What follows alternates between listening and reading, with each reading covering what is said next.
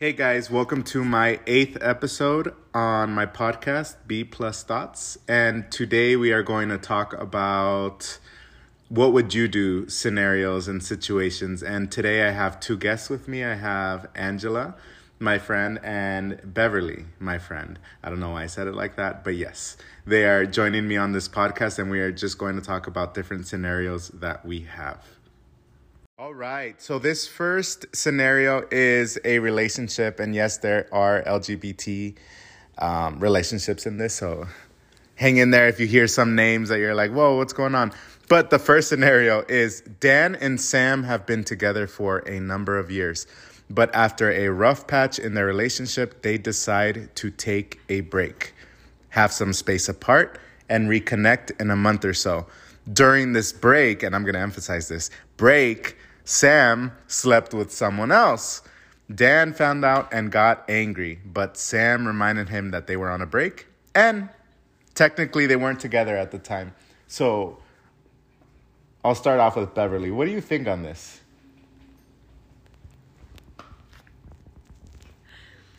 Hi, guys. So, my name is Beverly.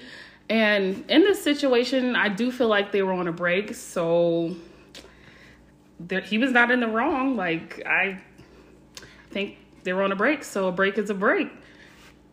I feel like at the break is like kind of like free game in a way, because you're not really together. What do you think? Uh, I I think differently. Of course, emotional me. I think differently because I feel like a break is. Just think of it like this: at your job, when we, for example, me and Beverly are teachers. When it is winter break, are we looking out for other jobs? No, we're not. I mean, we could be. I might be. We we could be. A little, a little part time. a little part time. I might be looking out for other jobs. But I don't feel maybe that's just me. If we're taking a break, maybe we're trying to look for something different. So maybe it's not a break. Maybe it's over. a breakup and it's over but you don't want to admit it. I don't know. I, I, I, feel like yes, that's wrong if they were on a break if they had the intentions of getting back together, but that's not what I don't feel in this situation. That's what the break calls for. It calls for a breakup. I see what you're saying. Pretty much, a break is you guys just taking a little bit of time from each other. But if you're starting something new, is it really a break? Or did you just learn something by sleeping with somebody else? Damn, deep. I don't know. I don't know. That's tough. What do you think, Angela? Um, I don't know because I'm like always in the gray area. Like, like you said, like they're yeah they're taking a break, but they have like hopefully some intention to get back together. But at the same time, it is a break as well. But like at the same time, what does a break entail? You know, like are we? I think uh, they have to like communicate with each other. Like, oh, during the break, we're not going to see each other so there's that or they can be like hey we're going to take a break so maybe you can see you can um, maybe set those boundaries at right. the beginning yeah, or yeah. before that breakup happens on yeah. what this is actually going to be if it's actually a break right. or if right i'm just over you and give me space right because like if i don't know to me unless they say otherwise i feel like a break is this close to being like a breakup yep unless they say otherwise of course yeah that makes sense. I, I think that's a tough one. I think it just all depends on every situation. Um, but that was a good topic of conversation. So we'll move on to our next scenario. So this next scenario is uh, two people, Simon and Marissa. They have been dating for a couple of months.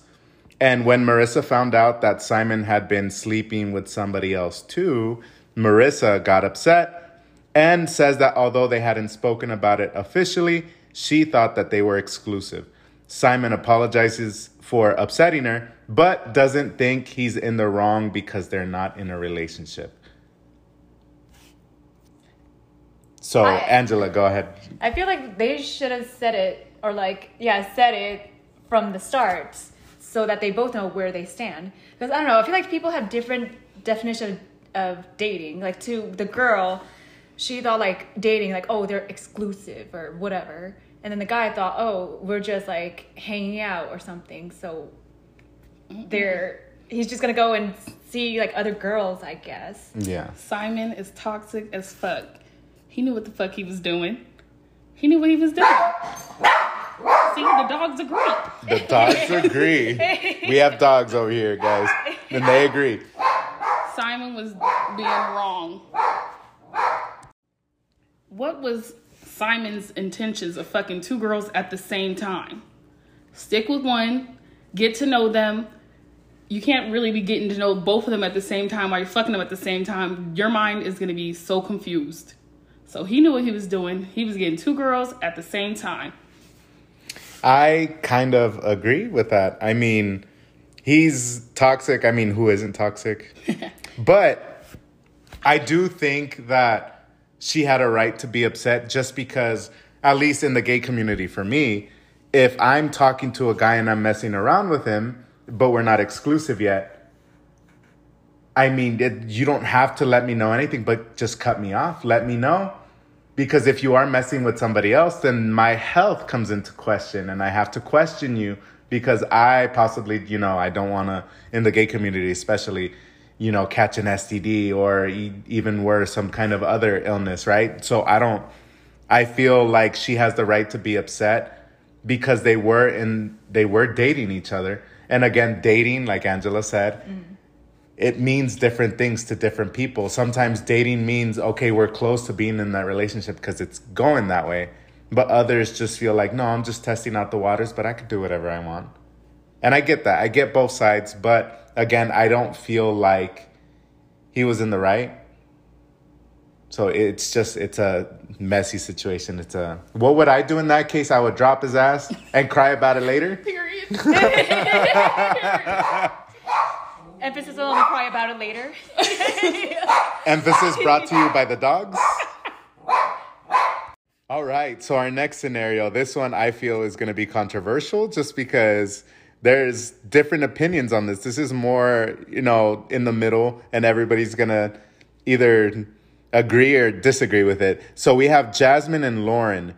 They had been texting for a while when they decided to go on a date. After the date, Jasmine would take longer to reply to text, and when she did, they were short and uninterested. Eventually, Jasmine ghosted completely and stopped replying. So Lauren is mad and upset that Jasmine didn't just say she wasn't interested, but Jasmine says she didn't want to hurt her feelings and thought ghosting would make it easier. So, Beverly, what's your take on this one? I feel that Lauren already knew what was up. If I'm not texting, if I'm not showing interest, obviously I'm not interested. I shouldn't have to tell you that I'm not interested. You see it in the text. You see it by the way I'm replying. You already should know. So, mm.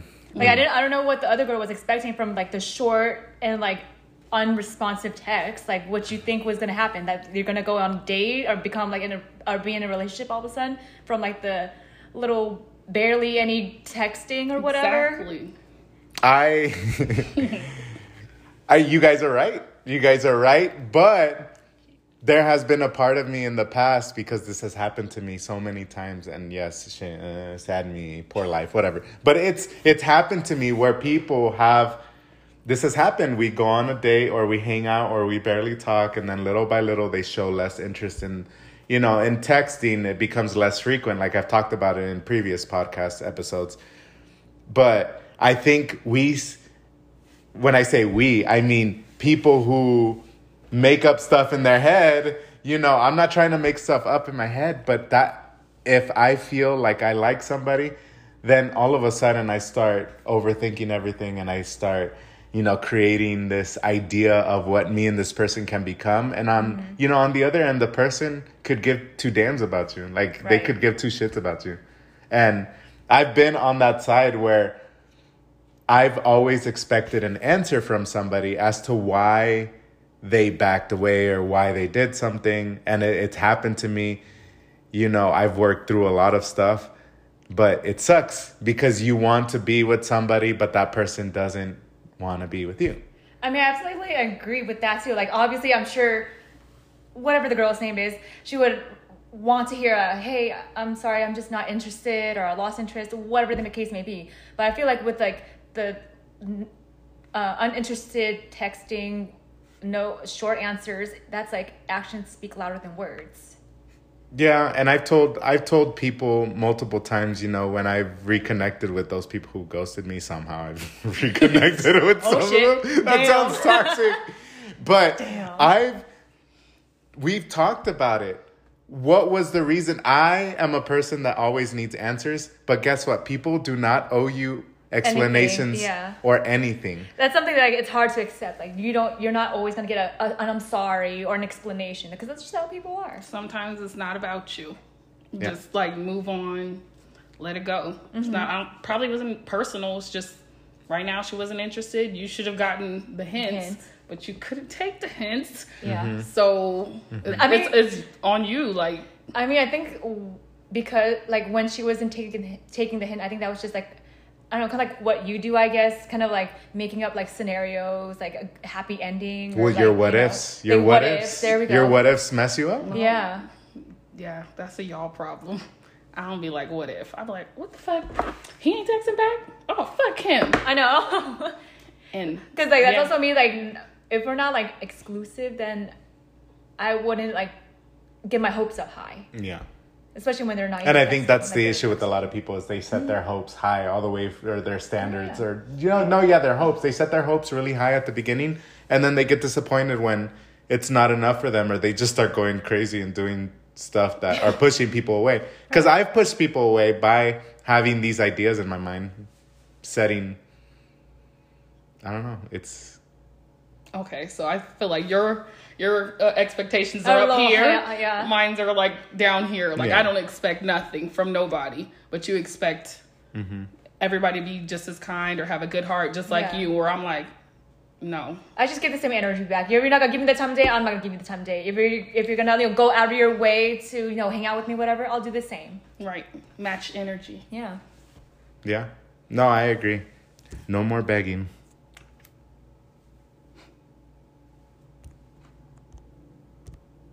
So our next scenario is we have a gay couple here, Anthony and Michael.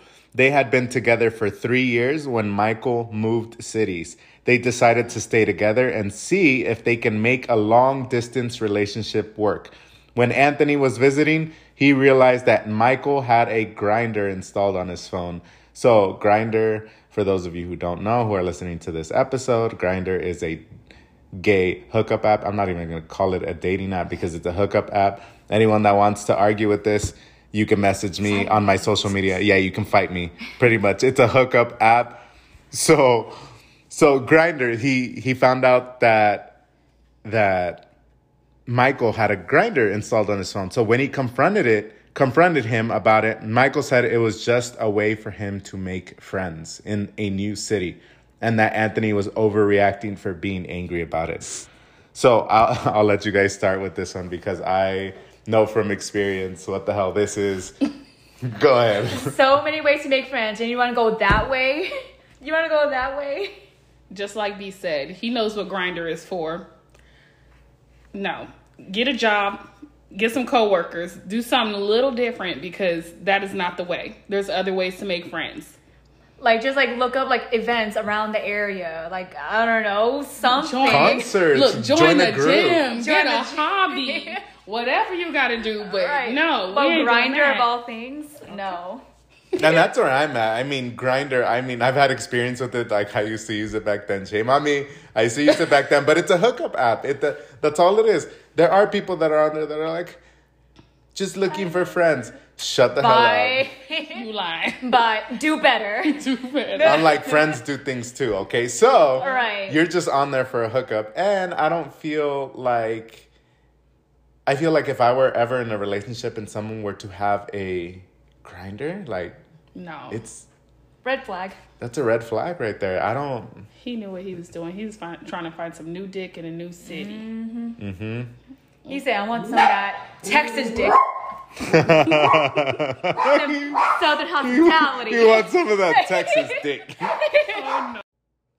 So we all agree that having the Grindr app is not that's, That's not the not, way what to go. not the way to go. Oh, Your intentions are not to find a friend. It's to find a hookup, especially when you're in a long distance relationship. You need some sex. That's Yeah. that's what you're asking for. yep.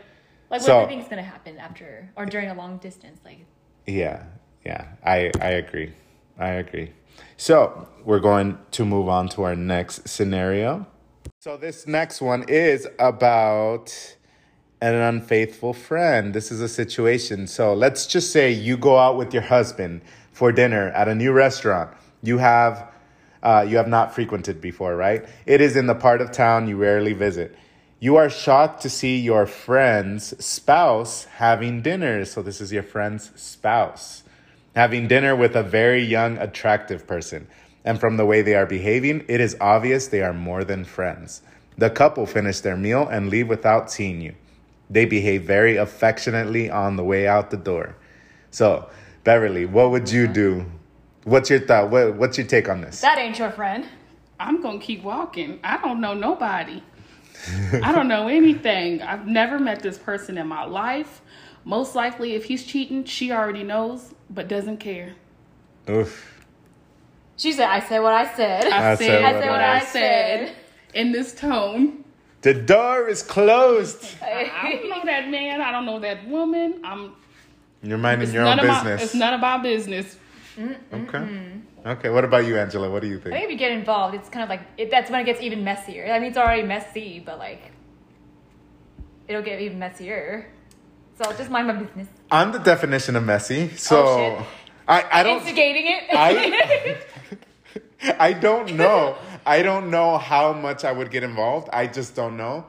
But it would eat away at me. I would just because that's my friend who's being cheated on, and who knows, my friend's probably being a hoe out there too, cheating. yeah, Right. true. But no, you know what? Maybe I do turn turn an eye. Maybe people just got to learn lessons on their own. The only reason I The hard say way. what I said is because something like that has happened to me. So, and then it Happened to kinda- you or to a friend? to a friend, and Uh-huh. it kind of when I told her and I let her know, it broke up our relationship. It was never really the same. Mm-hmm. She knew this guy was cheating. I swear she did. She didn't tell me that she knew he was cheating, but she most likely did because even after I told her, they were still together, but our relationship shifted a little bit. I shouldn't have said nothing. It ain't got shit to do with me. So that's why I think the way I think about situations like this. Half the time, they already know. You know something's up, especially your spouse. Come on. Coming home late at night, you know, like, mm-hmm. you know when to switch up, when he's turning his phone away. You know. These people know, they just don't care. That's So- true. And from personal experience, I've dealt with stuff like that in life. I mean, not specifically me, but people mm-hmm. I've cared about Yeah. that have, you know, that's a whole nother topic that I can talk about is cheating. But that, even that's their stuff to handle. That's their mm-hmm. stuff. And it's not for me to get involved in or talk about anything with, you know? Yeah, it's their relationship, not those two, and then like five other people in the relationship. No, it's between those two.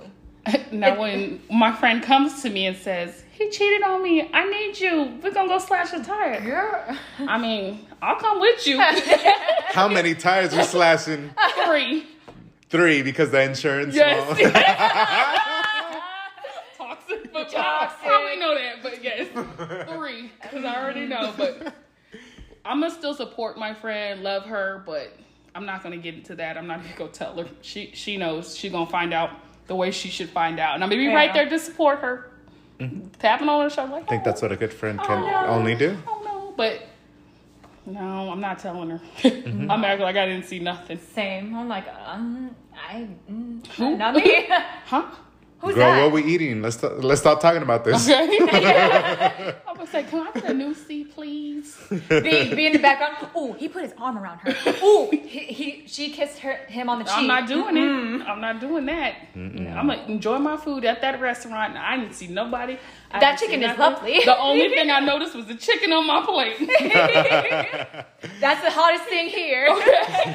yes. That's No. it. So we all agree we wouldn't mess. I mean, I kind of No. did start off by saying that I was, but no. At the end, you know, It's no, not I'm- worth it's it. not worth it to lose a friendship like that. And Yeah. I don't know, they'll find out eventually because, like I always think, Yeah, yeah. the truth always comes out no matter They, what. they They, probably already know. Uh-huh. They know. They know. probably They always agreed to go on separate dates. Who knows? Maybe they're um, was it swingers? I might call her. Swingers. Swingers. So they know. Another topic we could talk about swingers. Oh, Okay, so we're moving on to the next topic, uh, the, our next scenario. This next one is about a friend telling a secret. Your friend tells you that they committed a crime. They explain that they are having trouble sleeping at night and feel you are the only one that they can trust with their confession. A few days later, you read in the paper that someone has been arrested for your friend's crime.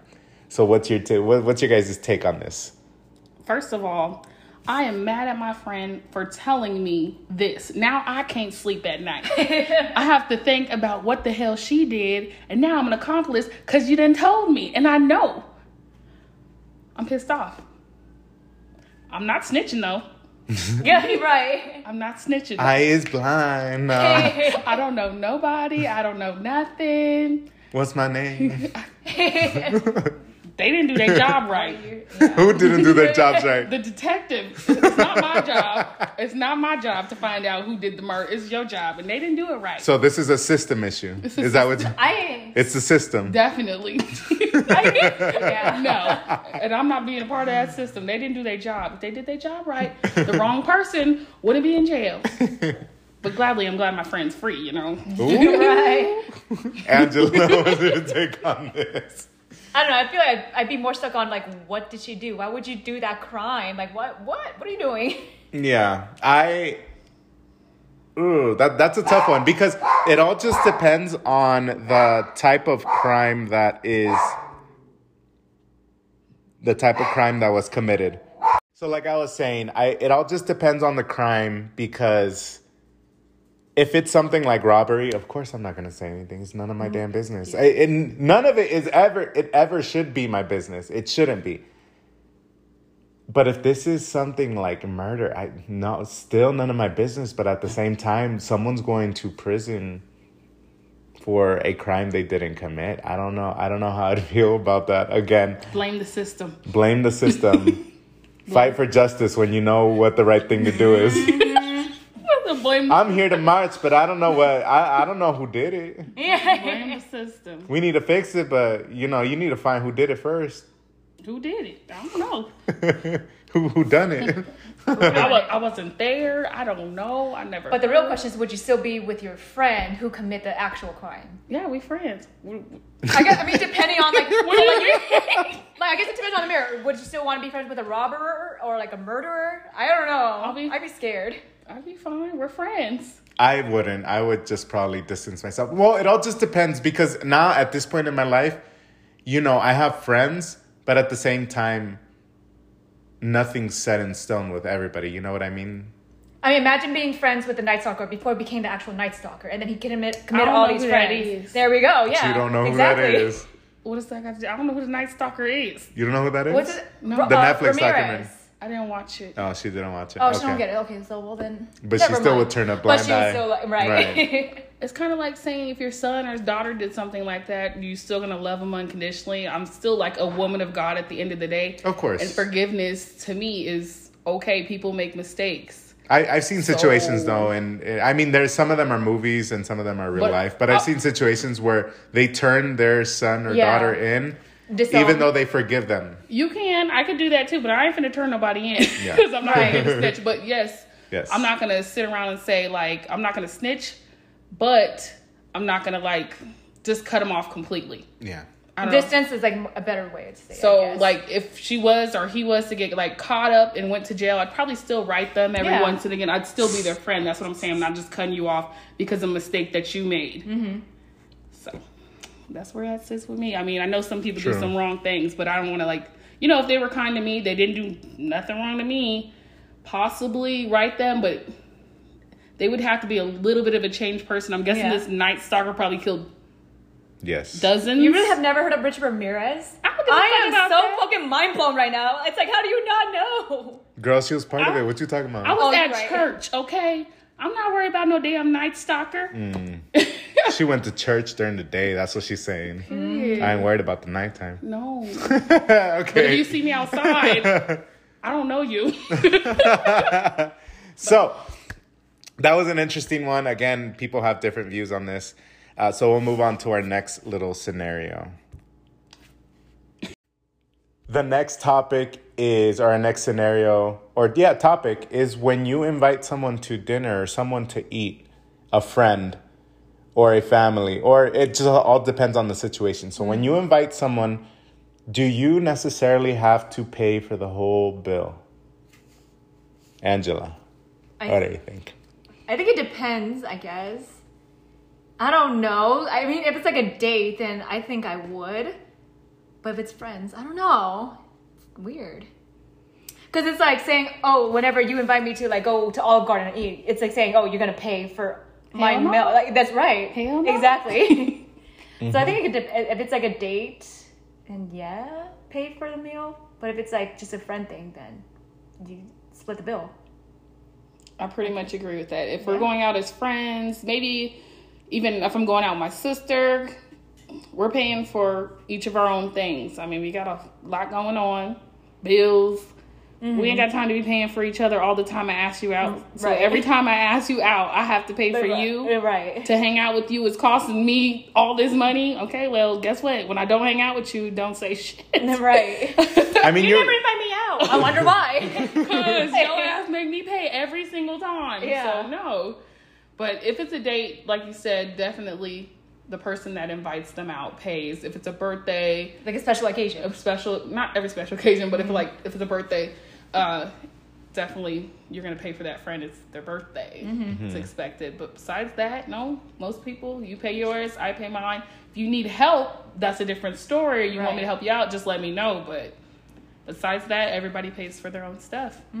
I kind of agree with that. No, I do agree with that 100%. Yeah. Because I've been this I wanted to talk about this today because I have experienced, you know, situations like this in the past. I've dealt with people, you know, having just different thoughts on this. And my thought is, you know, I was raised by my parents to, you know, always pay for yourself, mm-hmm. cover for yourself.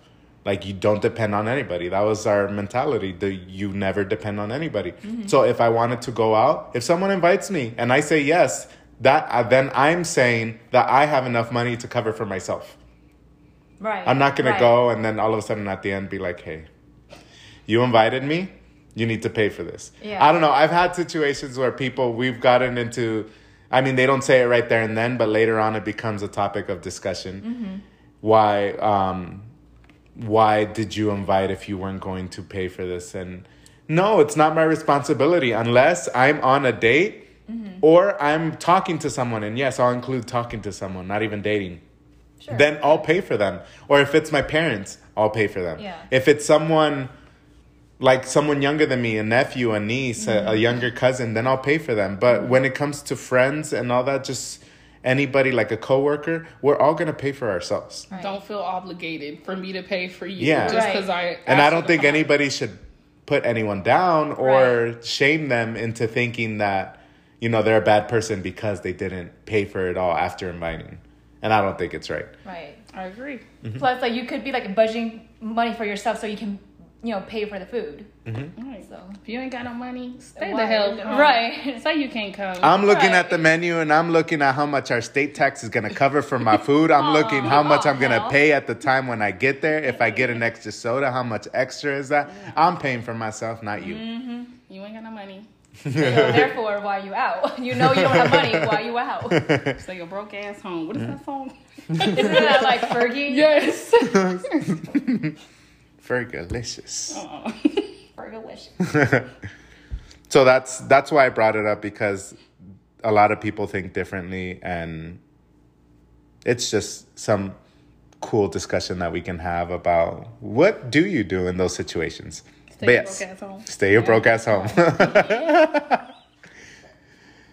so, moving on to our next and final uh, topic of discussion. I wanted to talk about because Okay. we've had many conversations about Oh. this is if you're friends, do you have to constantly reach out to them? Do you have to be texting them constantly? Do you have to see each other constantly to be All good of Facebook friends? knows. I mean, all of Facebook knows there's a lot of people that have they have different thoughts. There's people who are more emotional than others. Oh, but they think COVID. they they think slightly, slightly. I'm not saying drastically, but slightly differently than what others might think. So when it comes to being a friend, does it make you a bad friend if you don't text them like No, every other day or more frequent? that's kind of a lot. It, That's like a lot. not every other day, but like once a week, just checking up on them. We are grown. We got stuff to do. We got jobs to work. People have husbands, wives, families. We got stuff to do. We don't have time to be having high maintenance friends, wanting to be Mm-hmm. over all the time, always in your face, wondering what you're doing. Damn, are we in a relationship? Are we married? Are we married? I need some time. I need some low maintenance friends. Right. And that's what I like to have. I mean, we, you know, talk a little bit, text a little bit, see how each other's doing, but you're not in my face all the time because that's annoying. Right. I mean, if it's some, if some, there's something wrong, I would hope you wanted like t- call me, text me, whatever. But if it's not like anything in, of importance, then you know we'll talk when we talk when we have time. I agree with that, but at the same time, I always feel like I need assurance that we are friends. Um, and maybe this just goes into that whole topic of me dating someone or whatever. But I feel like a friend, yeah, you don't necessarily have to be talking all the time. You can be good friends. Like I do have friends. For example, you guys, we talk, but not as often, right? And we're still good every single time we see each other. Um, and I feel, but I do feel like maybe this is just a whole different topic. It goes into dating someone or talking to someone. But I think as a friend, no, you know, I'll change my stance because, yeah, you don't have to be constantly talking. You can talk every once in a while, hang out maybe like once a month, once every two months, and you'll be fine. And like Angela said, if you need me, you can text me, you can call me. I'm not saying none of that. I'm just saying, like, if you feel like our friendship will not be the same because we're not texting or calling each other every five seconds, that's a problem. Right. But if you need me, like, hey, I'm going through this, I got you. But mm-hmm. if we're just normal day doing nothing, like we're just chilling, like I got nothing to say I have, of the time. have nothing to say. I'm looking for a best friend. That's that's the issue. I'm looking for a best friend now. you can still be a best friend. Call me when you need me. I got you for anything, any help, relationship, financial, whatever. Call me. I got you. But if we're just chilling and you're on being annoying, asking the same questions over and over again about this relationship, I didn't told you what I had to say, and you keep going on and on about the same thing. I, already gave you said what I said, and you're still on the same topic. exactly. I heard you, damn. Loud and clear. I'm like, I already told you. Now, now what? Now what do you want from me? What you want me to do? Right, but like, why do you feel like you need reassurance from your friends? Do you feel like, oh, because you haven't talked for this amount of time, that means you're not friends anymore? Like, why? do you- Insecurities? I don't know. I mean, you Sometimes it it stems from insecurities and not being sure about yourself. You know, Yeah, you like you're not confident that, yeah, like, not confident. friends. You don't feel like, and, and this sounds deep or whatever, and it shouldn't be, but it sounds like. It, it feels like sometimes you're not just you're not good enough Mm. to hold down some friends. You know what I mean? Bye, That- bitch. But like, I mean, Get your insecure ass out of here, but you need to have weak your, ass. you need to have your like confidence in your friends to know like, oh, they're loyal to you. They love you. They care about you. They'll do this and that for you. Like you, I Yeah, I'm Yeah. secure enough in my friendships where I know like they ain't talking no shit. If you want to talk shit, better say it to my face. Like, I, I don't have that in the back of my mind, just wondering, are they talking shit? Because no, Yeah. I don't. I don't know. I guess I'm secure enough in my friendships that I don't think they're doing that at all. right. At Mm-hmm. all. Same. So It's a good topic. It's a good topic because a lot of people constantly need that reassurance or need need the feel the need to be close to somebody all the time. Right. they need to get in a relationship. I think that's what it is. That's what they need to. That's what it is. Ding ding ding. That's why I brought it up. No, just Right. kidding. You want you just want to be in a relationship. So they need to get in a relationship. That's what it is. Cause, mm-mm. I'm tired. hmm I ain't got time. Yeah. Oof, so that was interesting. Oh, So- it hit hard.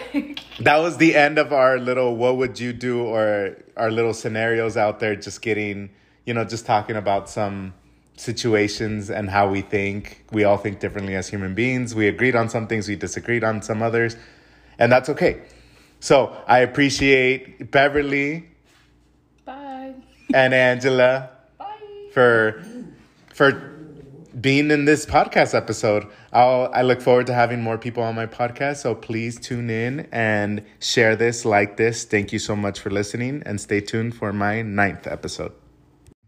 Hey guys, welcome to my ninth episode of B Plus Thoughts. And today I wanted to bring on somebody, one of my friends, one of my uh, close coworkers, or she used to work with me, but not anymore.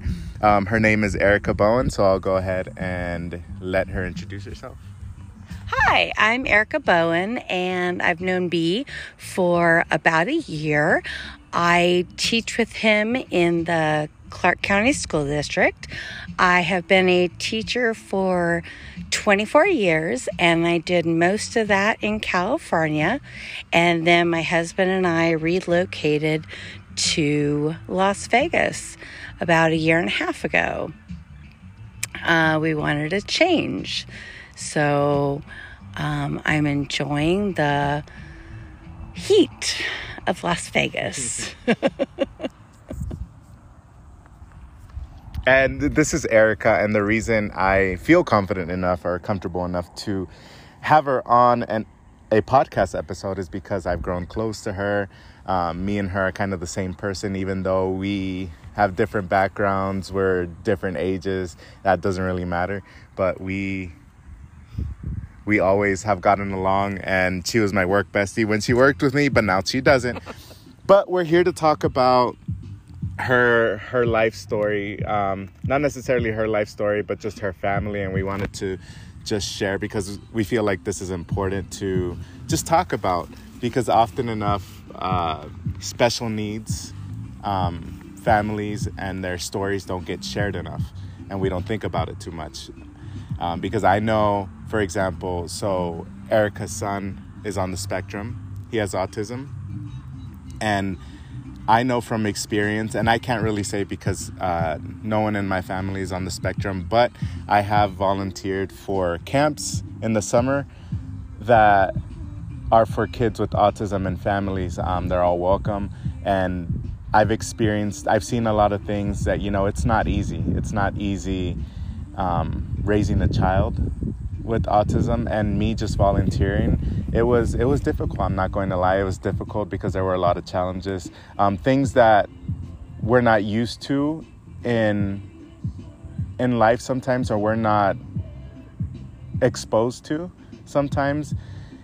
And it was just a great experience to see that. And you can see definitely a different level of appreciation for families who go through that or um, just the individuals who deal with it so I'm gonna go ahead and uh, ask you, Erica. So your son Jake, mm-hmm. he is on the spectrum. He has autism. Yes. At what age did you have Jake? Um, I had Jake when I was 41. No, I'm sorry, 42. And I had just turned 43 after, so I had him late in life. Um, we started to notice um, some difficulties. Actually, my husband started to notice when he turned a year old that he wasn't hitting milestones that he should have because he has children um, from a previous marriage. Um, and at 12 months, Jake had all his milestones, but by 15 months, he was missing some milestones, but by 18 months, he had none of his milestones. And it was at that point that we noticed as well that he stopped talking. Um, he started off with some words and then all of a sudden just stopped. And we thought, uh, that it might be attributed to all of his ear infections, and he got tubes in his ears. But once he got the tubes in his ears, he still didn't start talking again. And we noticed the isolation and we noticed the um, going in patterns, t- doing the same pattern in the house, running back and forth, and spinning the car wheels round and round. So we first um, got him into speech therapy when he was roughly 18 months. And it was at that point my husband said, You know, I think we might want to look at autism. And I said, Huh? Really? What? Nah you're no, I don't. You don't know what you're talking about. And it was soon after that that I actually had to stay home with Jake for a sick day. And I just kind of sat there and just watched him and thought, huh, maybe. So we got him diagnosed, and during that process, I was very nervous um, because at that point he was tantruming a lot and melting down because we didn't know how to deal with you know, what he was going through. And I got to the point where I was nervous that they wouldn't give him a diagnosis. And if they didn't give him a diagnosis, then what was going on? I mean, we can't be that cuckoo. Um, so it came back that at 23 months he was diagnosed on the spectrum. He was diagnosed as a severe three, um, which I guess is it's on a scale one, two, and three. Um, and it was very hard. Um, but at the same time, it was a relief knowing that, yes, we weren't going crazy, that, you know, there was something that was different. And for a little bit, you know, we mourned not having a neurotypical child. But I've since changed my thinking to where, you know, this is, he is just simply amazing. You know, he's different, but he's amazing. Um, there have been a lot of struggles. Um, he was initially nonverbal. Now I would consider him limited verbal.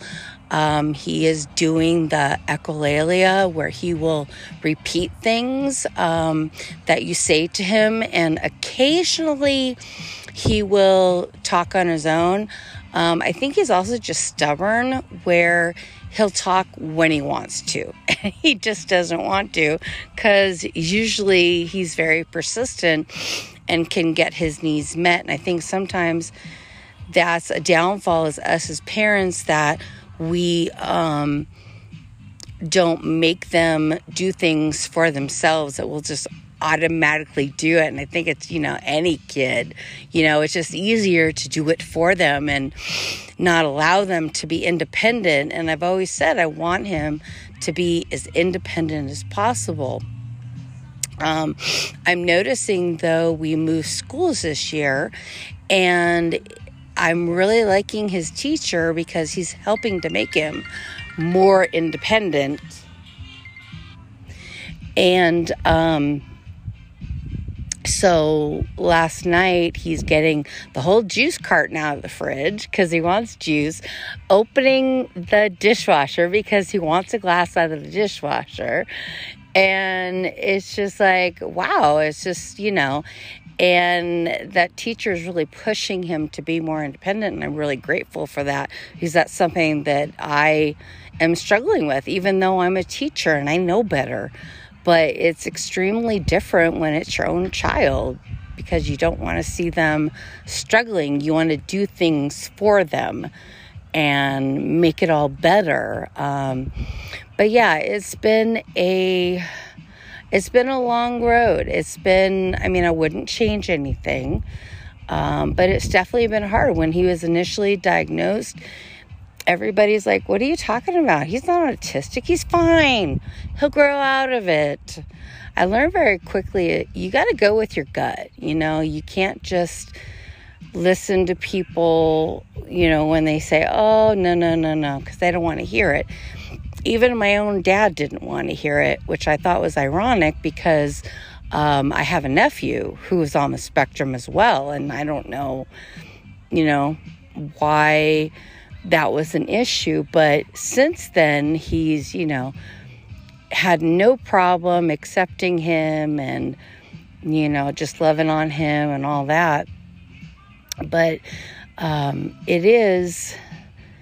It is difficult, but I wouldn't, you know, trade it for anything. You you like to you get excited for the little things that a lot of times neurotypical parents take for granted, you know, when they smile at you because he doesn't, he laughs, but he doesn't always smile at you anymore. And, um, just affection and cuddles and things like that. Um, that's not something that I take for granted. I, um, I'm very grateful when I get them.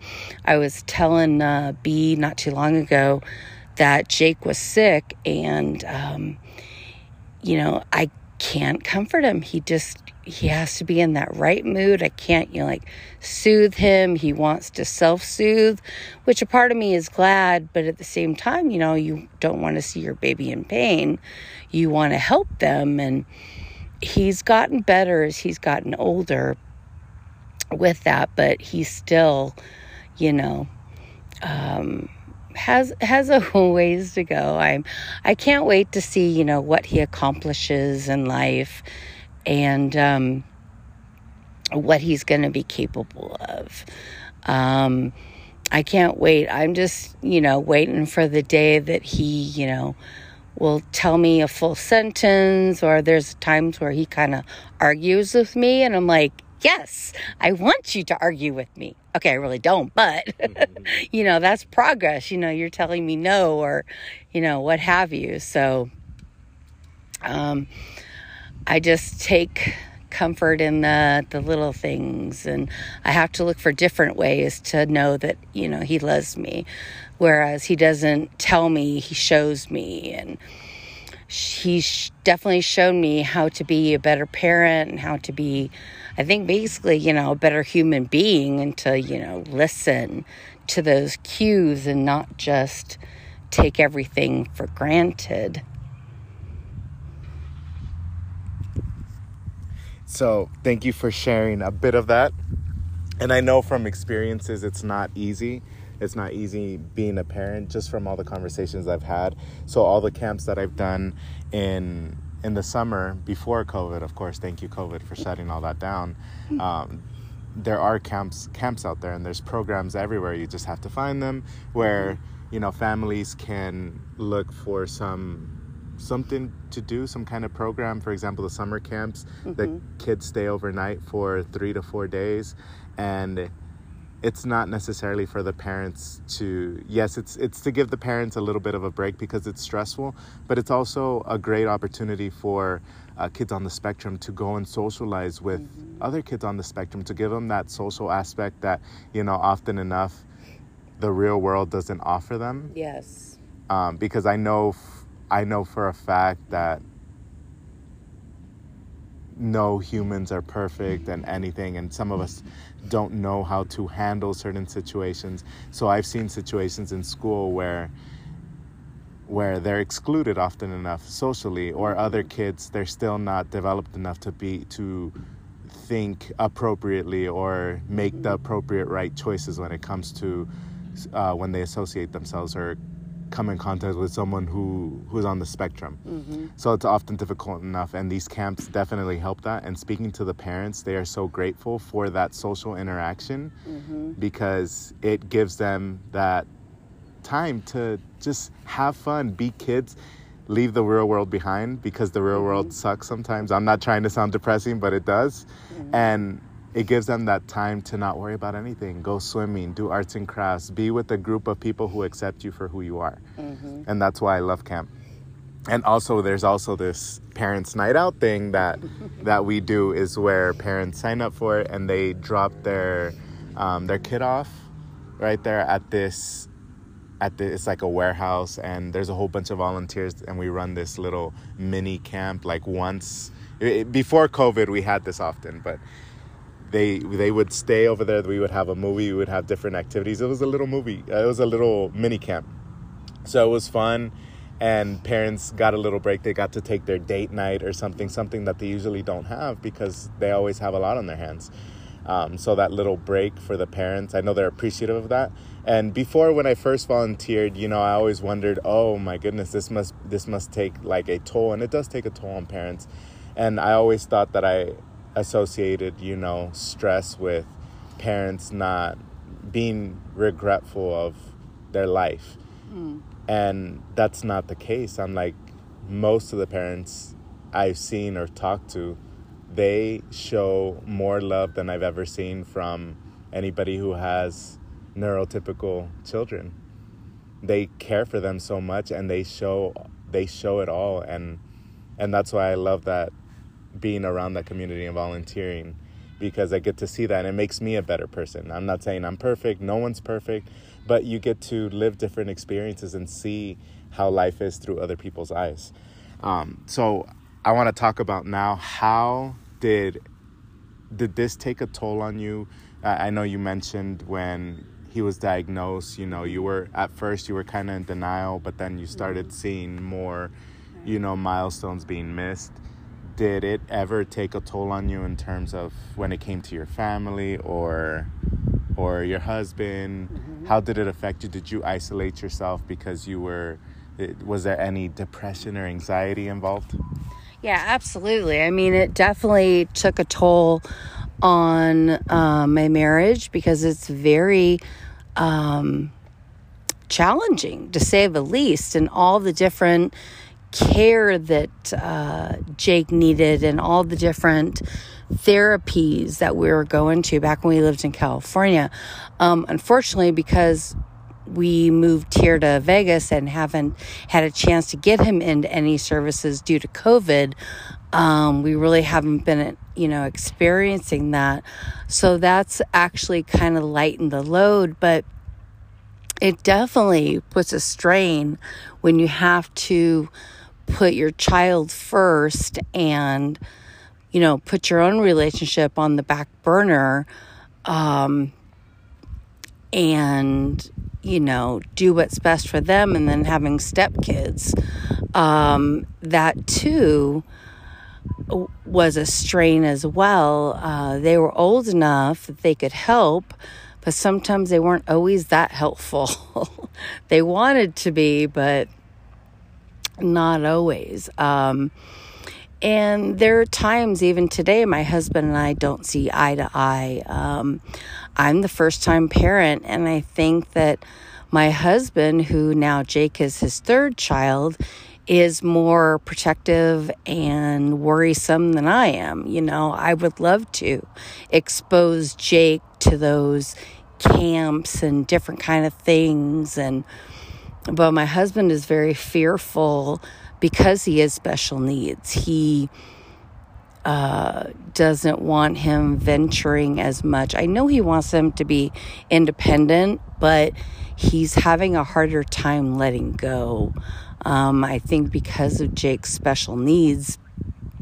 Um, and, you know, that's also taken a toll as we've moved to Vegas. We haven't built up that um, friend base to where we can, you know, say, hey, could you watch Jake so we can go out and do something? Um, because my husband has been like, well, he's just very nervous opening up to new people and allowing them to, you know, take care of our son. And, and I am too. I get that. I get that.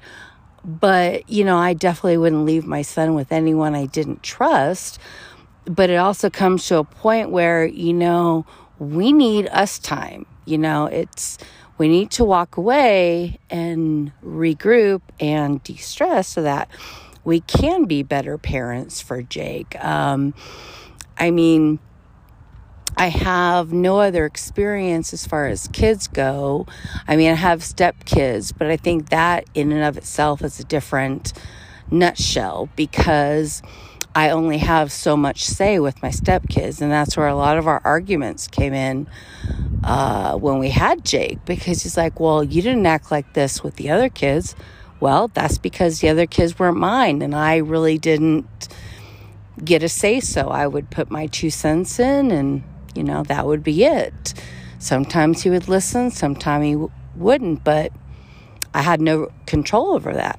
I do have control over Jake because he is mine. So, um, there are definitely struggles with, you know, relationships and, and I hope that in the end it's making us stronger. Um, you know, I don't know.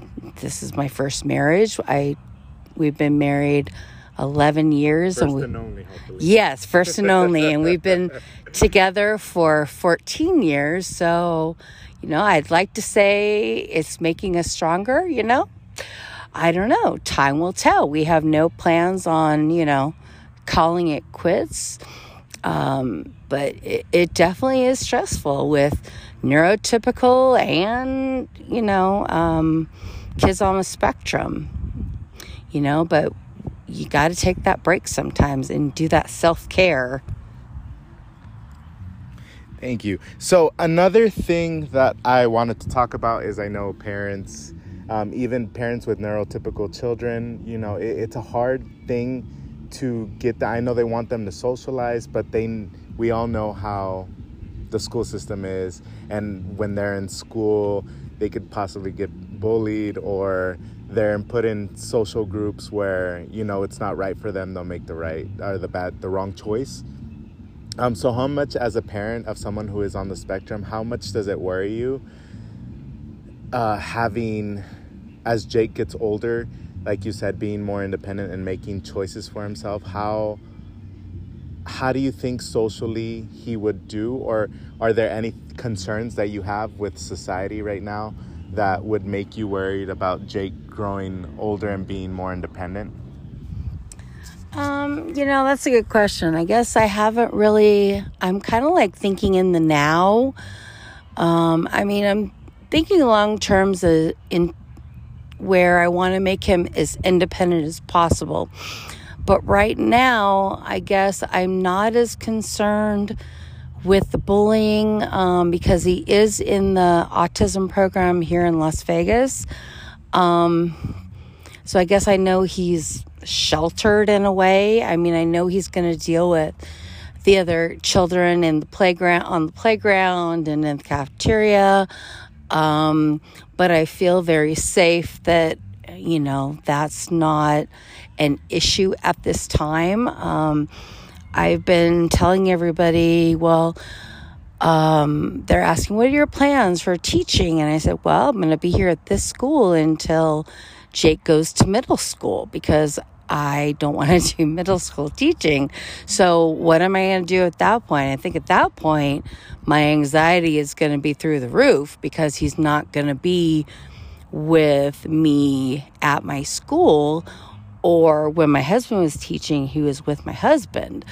Um, and that's going to definitely play a different part in how I'm going to think. Right now, I think I'm just kind of burying my head in the sand and thinking everything is okay when honestly, I really don't know. I mean, I think he is. I'm not hearing that he's being bullied. Um, but I wouldn't know either because of him being limited verbal you know, he wouldn't be able to express that verbally to me. I mean, I know he can express it with his actions, but would I actually know? I don't know. It's very hard unless I were to see it in action or one of his teachers were to see it and let me know. So I'm trusting that right now it's okay. But I do worry about that in the future. And the only reason I ask that question is because I know how society is. Mm-hmm. I know we all have to fit in a box. Not necessarily. There's, you know, we all create our own image of what who we want to be, what we want to be.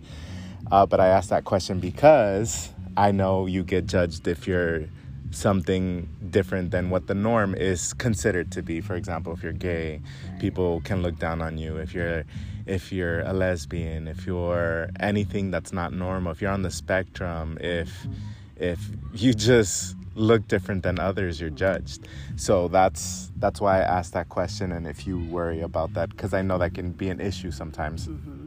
Um, and then lastly, I think the last question that I want to ask is, how do you what what do you think goes on in the mind of someone on the spectrum? Is that something you have thought about, or do you think it's just the same as any neurotypical person, just with different social aspects missing, or what do you think? You know, that's a very interesting question. I honestly don't know. I find myself um, reading different books and watching different documentaries because I am very interested to know um, what people on the spectrum think. Because with my son, he's not very verbal, so I don't know what he's thinking. You know, why why does he do what he does? You know, why does he stim? Why does he um, hit his hand on his stomach? It's all very interesting to me, and so I tend to look for, I guess it's older people on the spectrum so that they can uh, verbalize, you know, what it is they're experiencing. I read a book from a um, Japanese boy who is on the spectrum and how when you flap your, no, I'm sorry, not flap your hands, but when you wave your hands, in the air towards the light, how it's the way the light goes through your hands that is what they're doing that for. And I thought that was just very interesting. That's not something as a neurotypical person I would even think of. Um, but I'm just, I want to know more. And, and it could be that, you know, neurotypically he's, you know, doing the same thing, but that he's just, you know, overstimulated with those senses. Um, I also, not too long ago, watched a documentary about young kids on the spectrum dating, and they seem to have the same problem that neurotypicals do. You know, it just because you know they're on the spectrum, it doesn't make them uh, different. It's just they experience it differently, and and I think just that social awkwardness they have a bit of a hard time, but they still experience, you know, those same things. I would love to know, you know, what my son is thinking and um, I can't wait for that day where he can express it, and I hope that day comes um, so that I can know, you know, how to help him better and, you know, just what it is he's going through. That would be a very big thing. And I only ask that question because I, I feel like it's important. I've experienced things where I've had conversations with those who are on the spectrum that it's interesting to really get into what actually goes on in their mind, how they think, how they think about social situations, how they interact with others.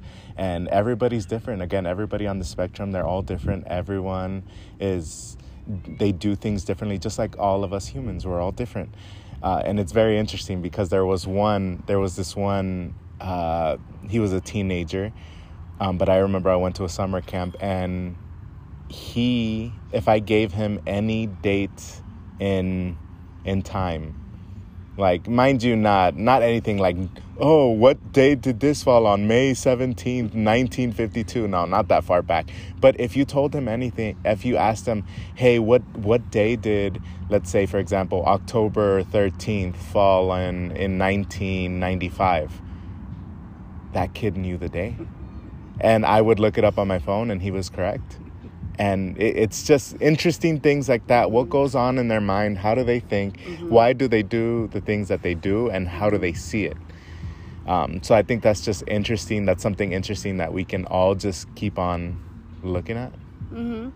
and you also reminded me that my nephew who's also on the spectrum he's 19 and he is super amazing with um, sports statistics ask him anything and he'll be able to tell it to you. And I'm just like looking at him in awe. But yet, you know, I don't know. He's not very verbal when it comes to his feelings and expressing himself. And um, I wish my brother would be more accepting of him on the spectrum. And I don't personally feel that he is. I thought it would be a good thing when my son was born and we discovered that he too was on the spectrum, that it would encourage my brother to um, get my nephew more support. And unfortunately, now that my nephew is over 18, it all has to be my nephew's decision.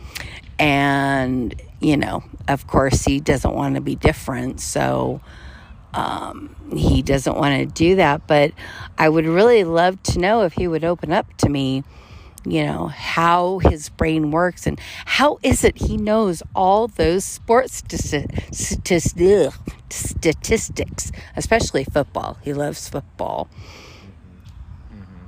No, I agree. I always want to understand, you know, because I think differently than other people. Some people, the things that I find interesting, they're kind of like, uh, you're a little weird. But, but I think that's the main, that's the main thing about this is just how, how do we know why we do what we do as human beings? We're all different. Today's topic was just talking about, you know, how you deal with, um, how your family looks in, in general. How do you feel about it? How does it feel um, having a child who is on the spectrum? And we all just want to understand different aspects, different viewpoints of, of just a family that's human mm-hmm. and how different it can look for everybody else. So I want to thank you for uh, coming on to this episode. Uh, we wanted to talk about that. Now we have a little more, and then we could always do more research on hey, what's going on.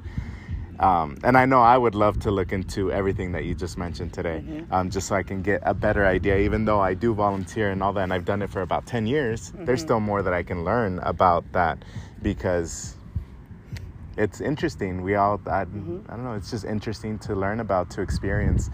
Um, so thank you, Erica, for being on this podcast episode. You are very welcome. Thank you for having me, and I would love to um, do this again and you know dig deeper. Um, I'm constantly wanting to learn more, and you know. I want to be the best parent I can to help my son in the best way possible. I agree. I agree. So thank you again for all you listening as well. Uh, thank you for listening to this podcast episode, episode number nine. Um, and if you guys hear music in the background, uh, there's it's not mine, but it's music. So if it helps with the episode, then perfect. But if not, that's okay. So, thank you for listening to this episode. Please like, share, give me feedback, whichever one. I would greatly appreciate it. And stay tuned for my 10th episode. I'll see you guys soon.